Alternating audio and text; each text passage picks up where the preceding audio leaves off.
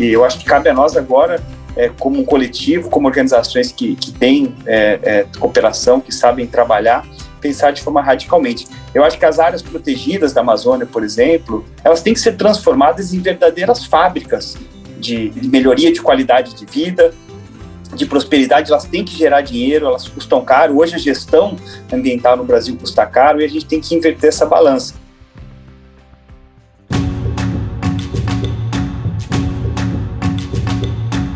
Proteja é a união de esforços em favor das áreas protegidas do Brasil.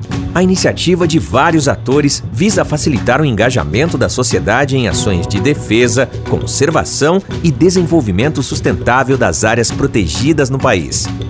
O Proteja oferece uma biblioteca digital, eventos chamados Proteja Talks e os podcasts Proteja Brasil todos destinados a fornecer informações relevantes e de qualidade e favorecer a troca de conhecimento, a comunicação e a articulação entre os interessados nesse tema.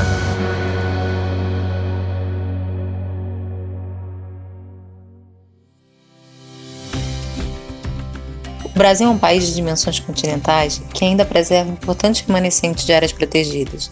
Dentre estas, cerca de 2.500 são unidades de conservação, ou seja, espaços especialmente protegidos que garantem a biodiversidade, a manutenção dos nossos biomas e a qualidade de vida da nossa e de futuras gerações. Esses espaços eles estão distribuídos por todo o país e recebem diferentes nomes: parques, reservas biológicas, reservas particulares do patrimônio natural, áreas de proteção ambiental, dentre outros. Você com certeza já ouviu falar em alguma delas. Isso sem mencionar as terras indígenas, reservas legais, áreas de preservação permanente e outras áreas e medidas efetivas de conservação que vêm sendo paulatinamente reconhecidas. É que essas áreas elas são responsáveis pela água que bebemos, pela qualidade do ar que respiramos, pelos momentos de lazer que temos. Se a gente for pensar bem, são inúmeros os vínculos que temos com a natureza. Porém, também são inúmeros os desafios enfrentados para a conservação dessas áreas a gente tem uma consciência de que a falta de recursos financeiros é um dos principais gargalos, até porque a escassez de financiamento acaba trazendo outros problemas. Se formos mapear as fontes de financiamento, por exemplo, a gente pode identificar diferentes oportunidades, tanto em âmbito nacional quanto internacional. Contudo, além de viabilizar esse acesso, é importante a gente pensar em outros aspectos, como volume, flexibilidade e diferentes modelos de execução, que garantam um apoio financeiro não apenas a curto prazo, mas também a médio e longo prazo. Para isso, a gente vai ouvir os diferentes olhares dos convidados sobre como eles veem o financiamento para a conservação no Brasil e quais os desafios e oportunidades para o desenho e a construção de diversificados modelos eu, Andréa Mello e Manuel Serrão, Fundo Brasileiro para a Biodiversidade, parceiros do Proteja, temos o prazer de receber como convidados Mariano Senamo, diretor de negócios do IDESAN, CEO da AMAS Aceleradora de Impacto, e Daniela Gomes Pinto, coordenadora do Programa de Desenvolvimento Local do Centro de Estudos em Sustentabilidade da Fundação Getúlio Vargas. Manuel Serrão nos apresentará a abordagem sobre perspectiva internacional, como estão ocorrendo as doações, os acordos internacionais e como isso se configura no Brasil. Mariano Senamo nos apresentará a perspectiva dos novos negócios e como eles se comportam no cenário brasileiro. E por fim, mas não menos importante, Daniela Gomes Pinto vem trazer a perspectiva das obrigações legais face aos grandes empreendimentos. Ou seja, são múltiplos olhares que conversam e são baseados em estudos que podem ser acessados no portal Proteja. Obrigada pela participação de todos e por nos acompanhar nessa roda de conversa. André, eu vou te fazer uma sugestão. Por que, que você não começa contando um pouco a história do FMA, que mais ou menos conversa com a sua história também profissional? Conta pra gente, vai ser interessante.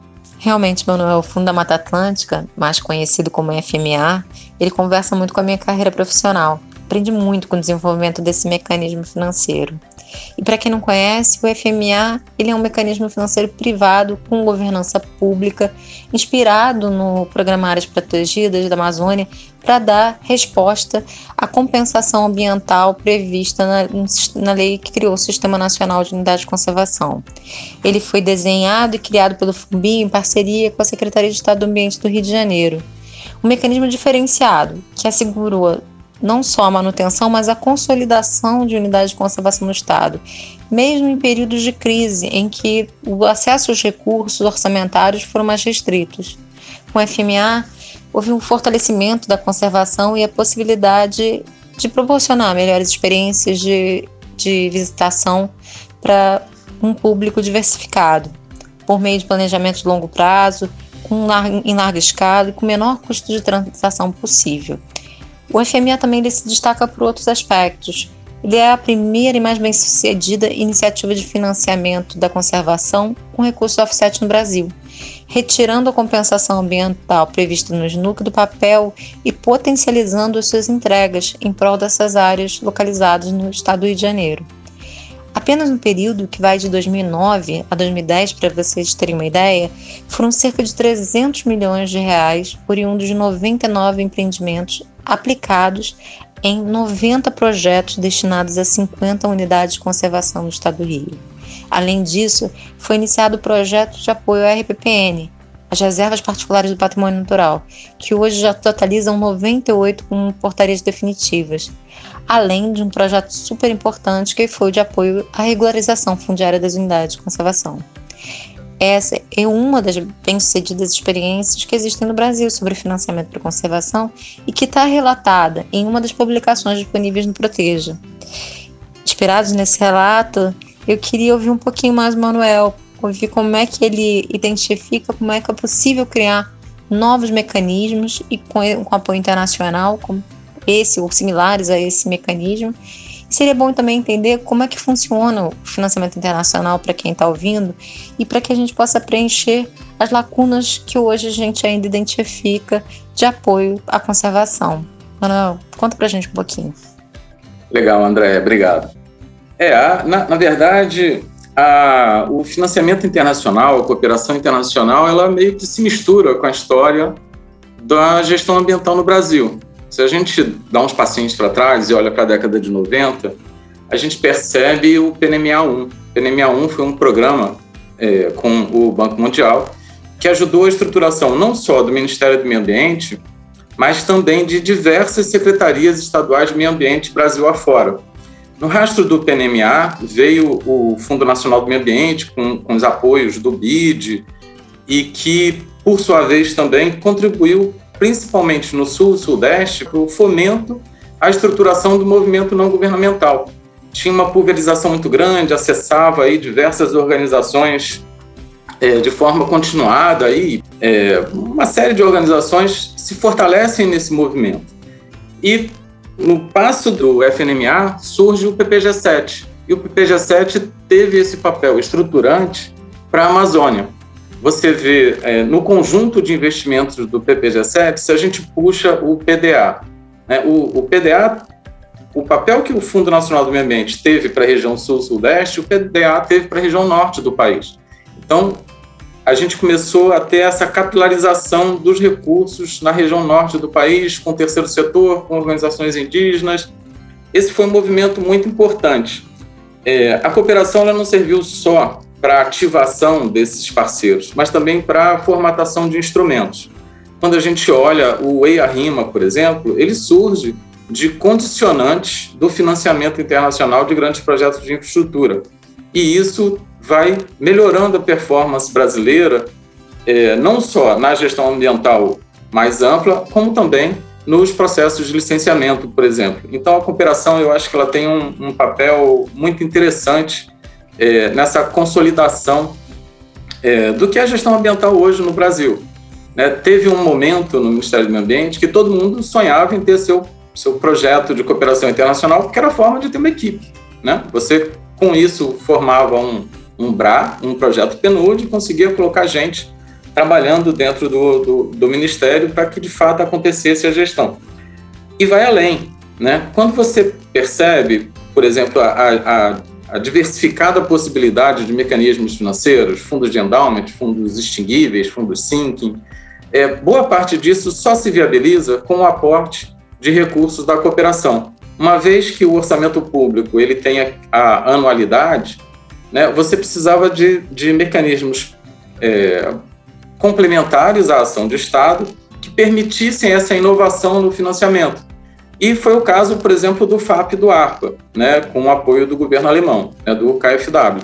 Então você cria um fundo permanente, de longo prazo, é, e isso vira uma coqueluche. Chegou um momento que todo mundo sonhava em ter seu próprio endowment. E esse amadurecimento né, das tecnologias financeiras foi mostrando também os limites dessas ferramentas. Né? Se a gente fizer um recorte hoje dos endowments, o resultado não é tão bom. Né? Os endowments eles mostram que para custos correntes eles funcionam, para outras coisas é, que necessitam, por exemplo, de um aporte grande no primeiro dia, eles já não funcionam. Mas é, eu entendo que não só, mas também provocado pela cooperação, é, existe uma dinamização é, do uso dessas ferramentas.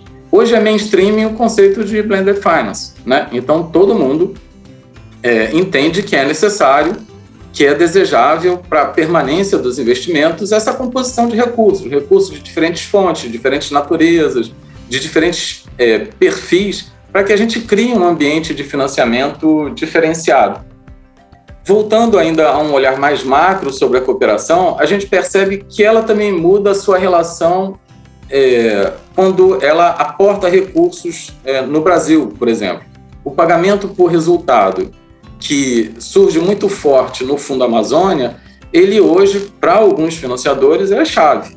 Né? É, o pagamento por resultado deve ser a forma como os nossos hoje dois principais doadores vão se comportar no subnacional. Né? Então, Noruega e, e Alemanha é, incorporaram o conceito de pagamento por resultado por uma noção de efetividade. Né? Um outro ponto que eu acho que é interessante avaliar é, com, com o movimento da cooperação internacional são é, os objetivos do financiamento. A gente tinha um receio ali no, no meio dos anos, é, do, do, começo da década de, de 2000, com a competição com mudanças climáticas, né? É, na sequência, vem um, um, receio da fuga dos recursos, porque o Brasil começou a falar muito grosso, eu sou do G5 e a quinta economia do mundo e tal, se o Brasil ia continuar sendo elegível para esse tipo de financiamento. E aí surge o receio da migração dos recursos da cooperação para a África, Oriente Médio e principalmente agendas de guerra e migração. Né? Então, é interessante olhar a cooperação por essa perspectiva também, né? de uma competição internacional. É, existe, uma, lógico, uma disputa saudável interna por recursos, mas também uma competição internacional é, geopolítica e, e, temática né? por, por esses recursos. Então, a competição vai se amalgamando. Uma série de previsões que eu mesmo fiz e que eu mesmo falava por aí não se consolidaram. O, o, o Brasil continua sendo é, um grande receptor de recursos de cooperação, apesar dos pesares, apesar do, do contexto atual. É, o Brasil continua. Por quê? Primeiro, tem capacidade de execução. Né? Assim, historicamente, o Brasil executa todos os recursos. O GEF7 vai ser a primeira vez que isso talvez não aconteça é, inteiramente com recursos do GEF. Né? O Brasil executa projetos que têm impacto. E o Brasil entrega resultados. Se a gente olha a curva de desmatamento com os recursos foram aportados é, ali naquele período até 2016, é, o resultado é fantástico. É um, é um estudo de caso global. Aonde pega? Pega na permanência. Né? O que a gente viu é que, apesar dos, dos bons investimentos realizados, do bom resultado obtido, a permanência ainda não está garantida. Mecanismos como o, o, o, o Fundo de Transição do ARPA, ele, ele tenta dar essa resposta, ou seja, ele garante no longo prazo, com uma estrutura forte de indicadores é, e de monitoramento de resultado, é, esse comportamento dos governos no longo prazo. E ele permite medidas corretivas, mas não é tão fácil assim mobilizar 215 milhões de dólares. Então, isso também não é resposta para tudo. A gente precisa ter é, outros aportes e outros, outros diferenciais. E, e, uma outra visão importante é que se a cooperação ajudou a estruturar, por exemplo, o que é hoje o Ministério do Meio Ambiente, uh, foi o embrião de várias secretarias de meio ambiente, é, ela serviu também para organizar fundos ambientais Latinoamérica fora.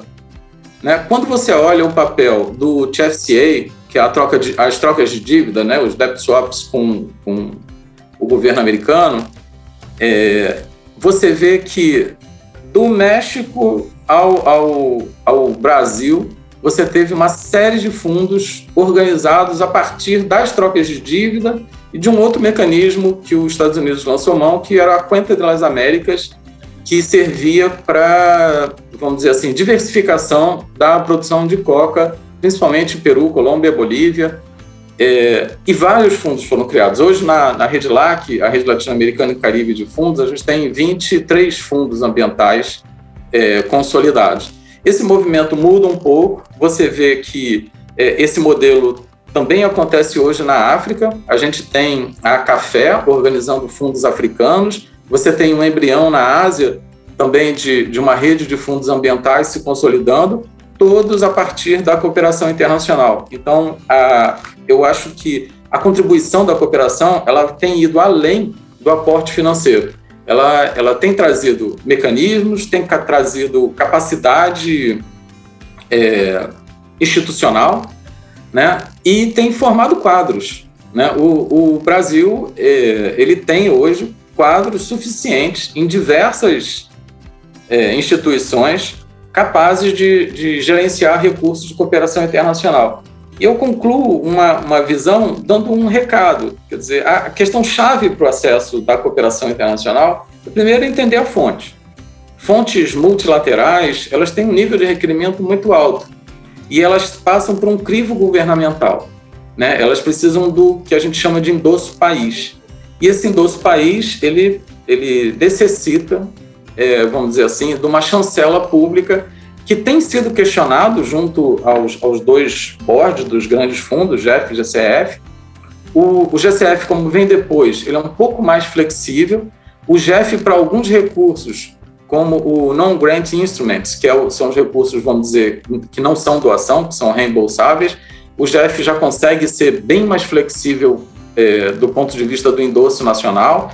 Para projetos regionais também o GEF consegue é, é, vamos dizer assim, que pelo menos um país endosse, não precisa ser o conjunto dos países, mas o endosso país ainda é uma questão.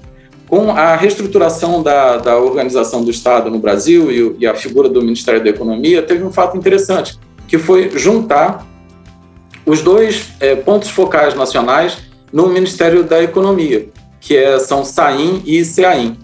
E isso você começa a dar uma visão é, mais ampla de país. Né? É, tira um pouco aquela fragmentação que era aquela relação é, muito presa ao Ministério de, de, do Meio Ambiente. E aí, MAPA, Ministério de Ciência e Tecnologia, se colocam também como parceiros importantes na proposição de projetos para o GF e para o GCF. Assim, essa era uma visão geral. Eu espero que a gente tenha tempo para depois conversar mais um pouquinho. Obrigada, Manuel. Mariano, traz para a gente, aproveitando essa fala do Manuel, traz para a gente uma visão do financiamento, dos novos negócios no chão, como é que a gente olha essa perspectiva do financiamento? Legal, André. Bom falar com vocês aqui. Eu vou pegar uma carona no, na fala do Manuel e vou tentar trazer para uma outra perspectiva, né? Acho que primeiro está todo mundo acompanhando um novo movimento de interesse em relação à Amazônia.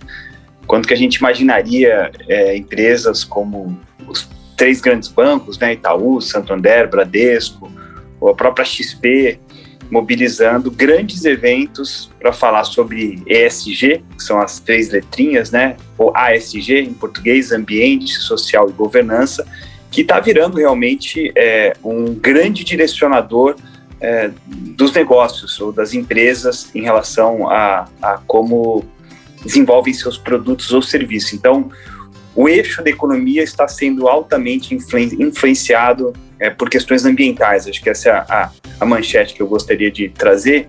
E por que que, no caso do Brasil, tanto, é, é, tantas empresas estão começando a se preocupar também com a Amazônia?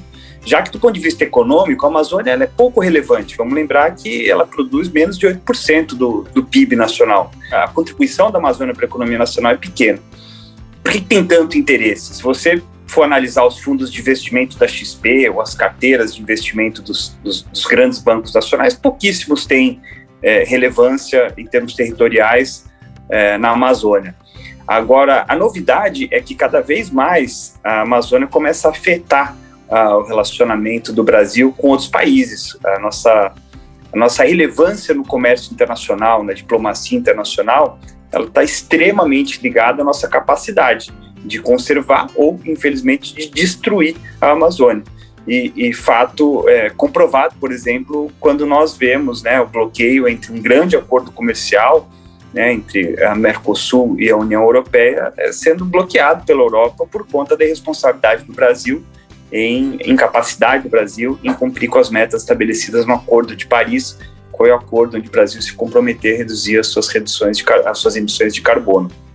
Sem falar na, na, no, no, desinvestimento, né, ou seja, no processo de grandes fundos de investimento retirando é, dinheiro do Brasil, que nada tem a ver com a Amazônia, tá? Estamos falando de afetar a economia do Brasil como um todo. Hoje, carne de Santa Catarina está sofrendo é, é, boicote em supermercados da União Europeia, sendo que não tem nada a ver com o desmatamento na Amazônia. Mas a, o país é um só e, e a percepção do público em relação ao país é um só também. Então, fiz esse preâmbulo para mostrar que a economia é, dos negócios, o setor privado, tem olhado cada vez mais para a Amazônia com muita atenção e preocupação. E, e tudo que o Manuel colocou, por exemplo, é, tem a ver com esse, com esse novo eixo, essa nova frente que começa a se criar a partir é, do interesse e da forma de aportar recursos que essas empresas ou essas organizações fazem. E é muito diferente da cooperação internacional o jeito de operar do setor privado é muito diferente da cooperação internacional e dos próprios governos ou das agências de cooperação bilateral é, em países que, que realmente foram né, aqueles que fizeram grande diferença para a conservação da Amazônia, especialmente para a criação e gestão de áreas protegidas. Eu acho que existe uma percepção geral da sociedade hoje de que nós não podemos mais delegar o futuro da Amazônia aos governos, ao terceiro setor e à academia é inegável. Se você olha para os últimos 20, 30 anos histórico de iniciativas de conservação na Amazônia, foram esses três setores que fizeram a diferença, que fizeram alguma coisa. E quando se é, olha é, a partir de uma perspectiva do setor privado, nós sentimos uma falta de participação muito grande. E tantos acionistas, né, ou investidores dessas empresas, quanto os consumidores, os clientes, aqueles que compram produtos e serviços dessas empresas, começam a cobrar uma postura mais é, é, ousada. Então, eu acho que isso é uma coisa legal que está acontecendo, infelizmente, um momento ruim. Eu volto aí, o Manuel falando, né, do, dos tempos áureos, vamos dizer, da cooperação internacional, quando o dinheiro fluía é, e as ações aconteciam bastante.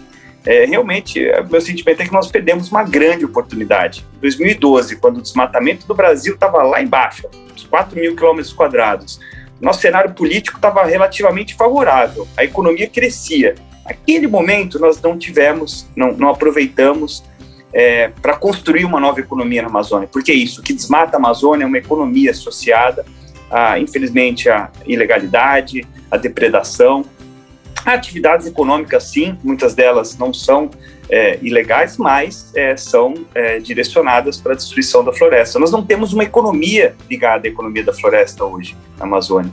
Você tem poucas iniciativas isoladas mas não é mainstream. Quando você pensa em uma grande empresa relevante para a economia local, que emprega muita gente, que gera imposto, que é, produz, que movimenta localmente, você não vai falar de uma empresa que produz castanha ou manejo florestal sustentável, ou melhor, turismo ou gestão de áreas protegidas, que é negócio em muitas outras regiões do mundo.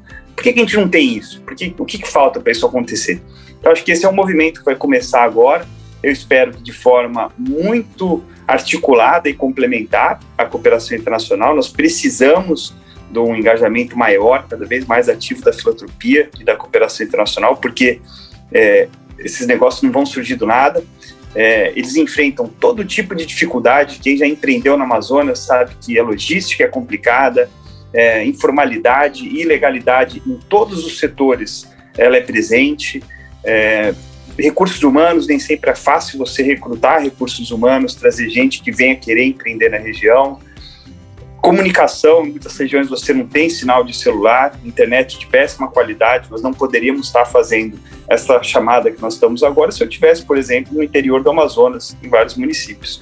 Então, tudo isso são, são barreiras que, que esses novos negócios que nós esperamos que vão surgir para resolver problemas sociais e ambientais é, na Amazônia, eles vão ter que enfrentar. Então, é, é um pouco nisso, nessa perspectiva que nós temos trabalhado bastante. Eu é, recentemente criei uma aceleradora de negócios e estamos recrutando negócios que venham com, com muito gás, com muita garra, para gerar, de novo, prosperidade, emprego, renda, a partir da conservação da floresta. Porque se nós não conseguimos conciliar essas duas equações, é, a longo prazo é muito difícil acreditar que a cooperação internacional, que a filantropia, por mais que ela se reinvente, se recrie, ela vai conseguir conter a força do desmatamento. A força do desmatamento é muito forte.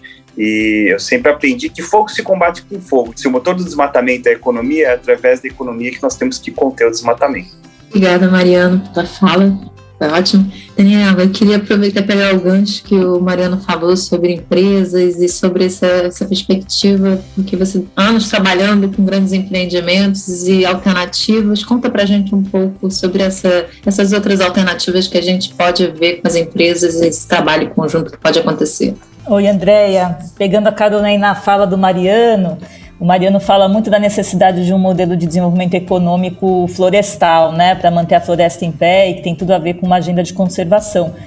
Mas, infelizmente, o que a gente ainda tem é um fluxos de financiamento para um modelo de desenvolvimento econômico muito baseado, especialmente em biomas como a Amazônia e Cerrado. Esses investimentos em infraestrutura, especialmente no Cerrado e na Amazônia, eles são grandes vetores de desmatamento, de degradação ambiental, de violação de proteção territorial e a própria violação de direitos humanos. Né? Chega uma, um investimento desse, desestrutura um território, né, com uma delicada estrutura socioambiental, a gente tem nesses biomas, historicamente, uma fragilidade das comunidades e do próprio Estado, né? e esses investimentos chegam com uma força política e econômica muito grande, e é difícil dar conta de, uma, de um movimento que deixa ainda mais fragilizados os territórios e as, e as populações daqueles territórios. Por isso que é importante a gente pensar, quando a gente vai falar de possibilidades de financiamentos para a conservação, pensar também como é que a gente pode dar conta de vetores tão importantes de contra a conservação que vem junto com esses investimentos. Então, quando a gente pensa nisso, uma das coisas que existem no Brasil muito bem feitas é, a, é o licenciamento ambiental brasileiro, que é uma conquista da sociedade para dar conta tanto de garantir investimentos para prevenir os impactos sociais e ambientais desse tipo de investimento, de grandes obras de infraestrutura, e também mitigar e compensar. Só que, infelizmente, o que a gente vê é que eles não são suficientes, né? O licenciamento ambiental não consegue dar conta de problemas sistêmicos desses territórios. E aí que entra a possibilidade também da gente pensar em instrumentos uh, inovadores de financiamento para projetos de desenvolvimento territorial para que aqueles territórios que vão receber esse tipo de investimentos, enquanto é esse o nosso modelo de desenvolvimento econômico nacional, para que esses territórios estejam não só mais preparados, que eles possam ressignificar né, as forças ali no local e as próprias uh, contestações daquele tipo de modelo de investimentos e aquele modelo de desenvolvimento. Né? Então, quando a gente pensa em financiar também projetos de desenvolvimento territorial, é, nesse contexto de territórios que estão recebendo grandes obras, é pensar um pouco como é que a gente não deixa com que aquele território, a, a, sua concepção de desenvolvimento venha da obra, né? A obra vira o epicentro do projeto de desenvolvimento. Como é que a gente reverte isso para ser o que o Mariano disse, assim, para os territórios terem trajetórias alternativas ligadas à conservação socioambiental, é, como seus projetos de desenvolvimento. E aí a gente entende, né, estudando esse assunto, que os instrumentos financeiros, como por exemplo fundos socioambientais, nesses contextos, podem ser é, uma grande oportunidade de, de, de, de, se fomentar uma nova trajetória de desenvolvimento para alguns territórios. Né? Então, quando a gente pensa uh, que as políticas públicas hoje são um grande condutor do projeto de desenvolvimento para garantir né, proteção social, garantir desenvolvimento, garantir proteção ambiental, é, talvez uma, uma, uma solução importante complementar a instrumentos de financiamento da conservação seja instrumentos de financiamento da própria ativação de uma política pública voltada para o desenvolvimento sustentável.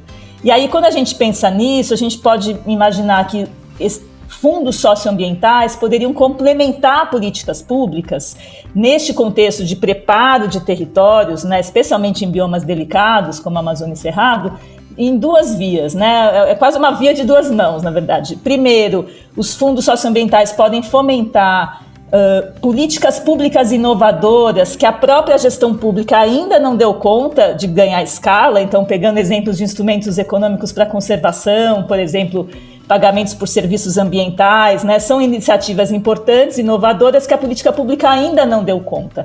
Então, mecanismos financeiros ou fundos socioambientais poderiam fomentar isso de certa forma, pilotando para as políticas públicas possibilidades inovadoras.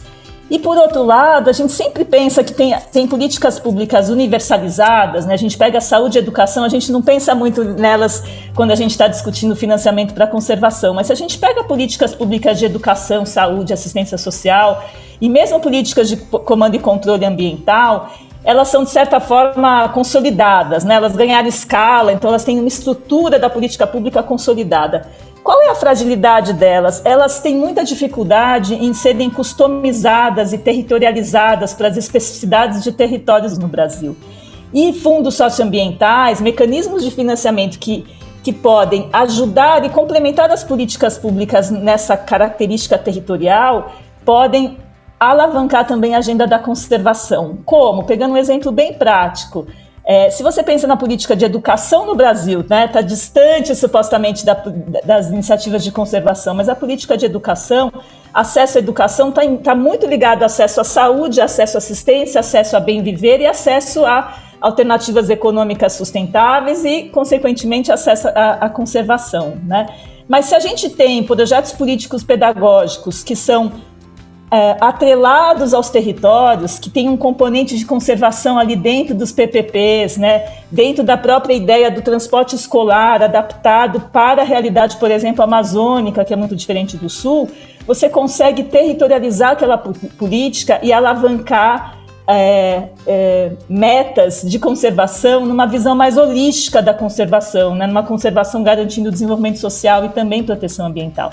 Então, é uma provocação aqui que, no contexto de territórios que estão sendo impactados por grandes obras de infraestrutura, o licenciamento, por um lado, não dá conta, instrumentos inovadores de financiamento do desenvolvimento territorial podem ser grandes, grandes parceiros numa agenda de conservação. Acho que essa é a nossa, nossa nossos aprendizados até agora por aqui. É sempre muito bom ver vocês. Cada um com uma perspectiva diferente, complementar, que traz um enriquecimento para o tema. Eu queria abrir um pouco mais uma última rodada de, de comentários para vocês, para a gente fazer um fechamento, mas agradecer também, que está ótimo. André, então vou, vou me candidatar aqui para sair falando. A mesma cooperação internacional que aportou recursos de, de doação para o fomento, vamos dizer assim, da estruturação da gestão ambiental no Brasil, tanto na, na, no terceiro setor quanto no setor público, em parte é a mesma que financia grandes obras. Então, é importante que a gente é, use essa alavanca né, da cooperação internacional também no direcionamento dos recursos que financiam essas grandes obras. É muito difícil uma grande obra que aconteça com uma alta alavancagem, né? quer dizer, a empresa ela tem sempre um agente financeiro por trás. E a, a, sensibilização desse agente financeiro, ele pode fazer toda a diferença. Um outro ponto que é interessante também, a cooperação, ela, ela tem também é, os seus desafios, porque ela tem que dar essa resposta domesticamente ao contribuinte dos seus países, né? O que, que você está fazendo com o meu dinheiro, afinal? Né? É, e aí eu volto ao ponto da necessidade dessa, vamos dizer, coordenação de fontes né, que a gente olhe para o financiamento ambiental como um mix de fontes, que é, o uso né, de, de, fundos, como sugere a Dani, né, de, de, de antecipação, né, de fundos que atuem no território, que é, ele se combine com outras modalidades de recurso. Eu, eu, tenho a impressão que a gente não vai ter é, uma resposta 100% efetiva se a gente continua também é, entendendo os recursos como se eles fossem uma finalidade em si própria.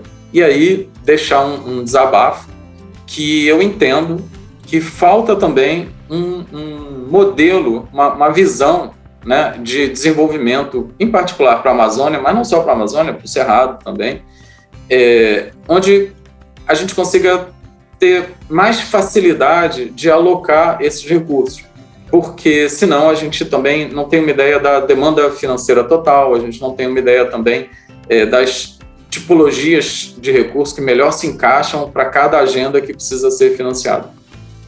Obrigado.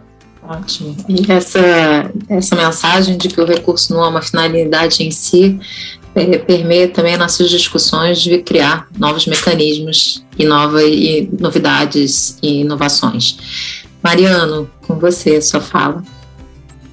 Eu adoraria ver um pouco mais de, de ambição e visão de longo prazo para a Amazônia, de todos os setores. Eu acho que todos nós temos que repensar um pouco o que deu certo, o que deu errado nos últimos anos.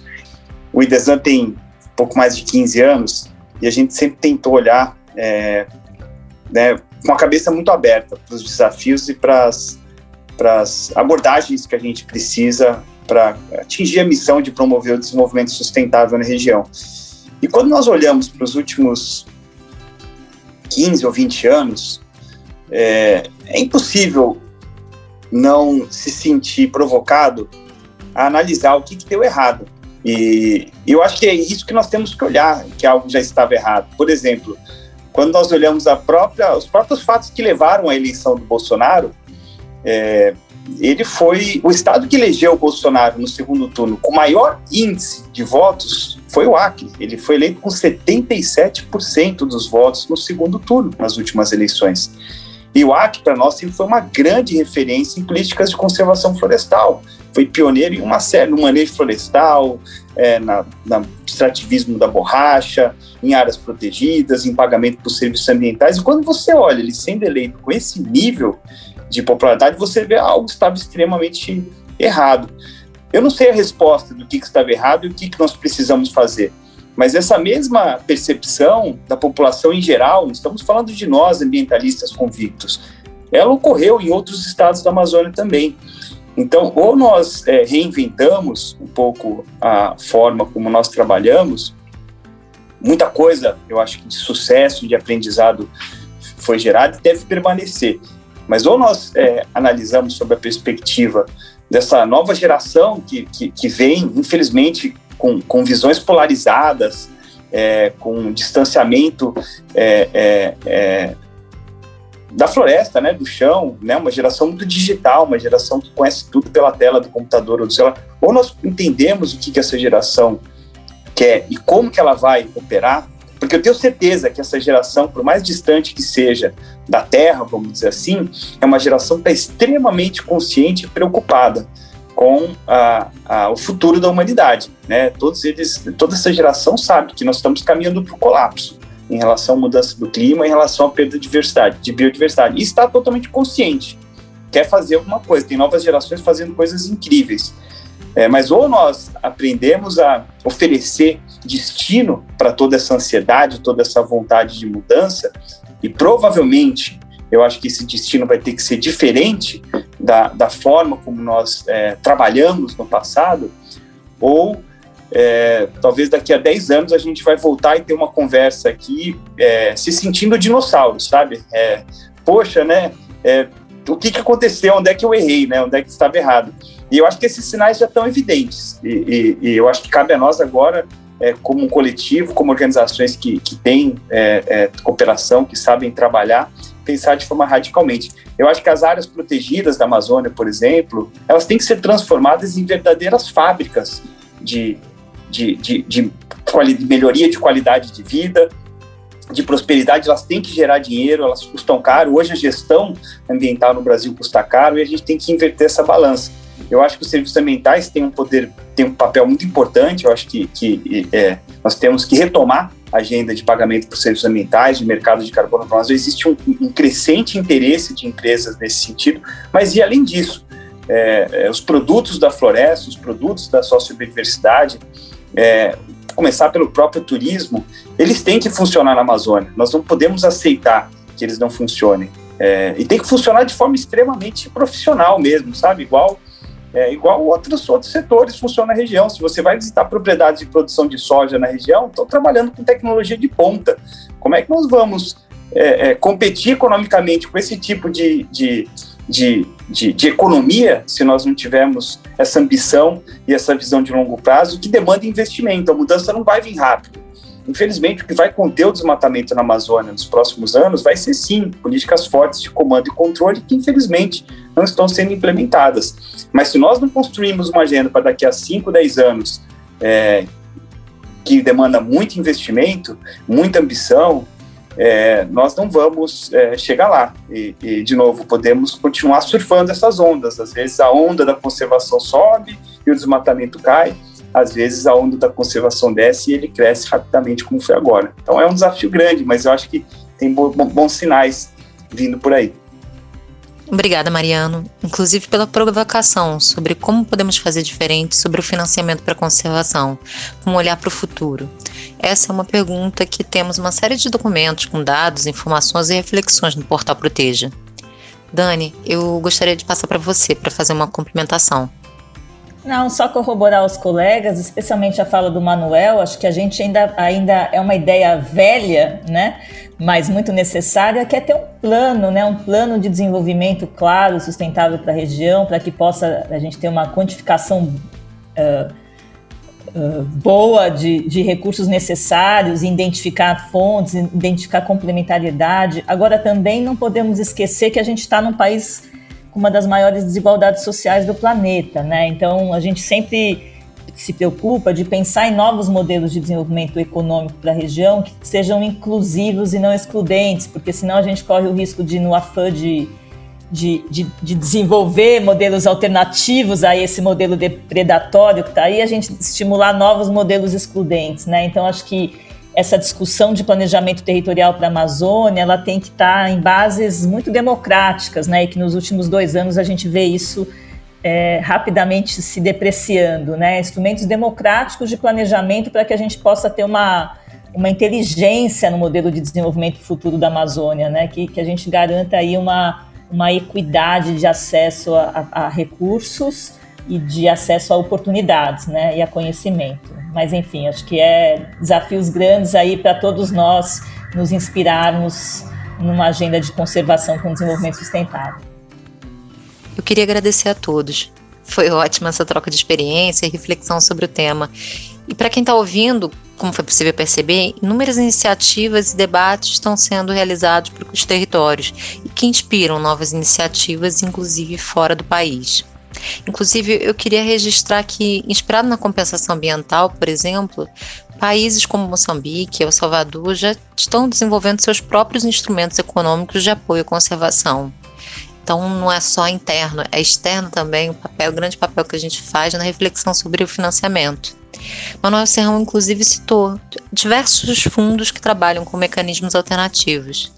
E o momento atual que o Brasil está traz uma oportunidade para sermos criativos e inovadores, sem que a gente pense no financiamento como um fim em si mesmo, mas como uma oportunidade de pensar e repensar o futuro, como mencionado, de forma democrática e com acesso a recursos e oportunidades.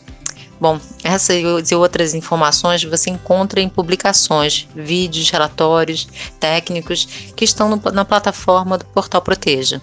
Acesse e conheça.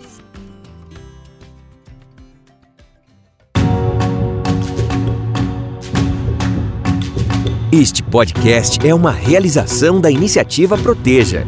Participe desta iniciativa. Compartilhe o podcast com seus amigos e visite o portal www.proteja.org.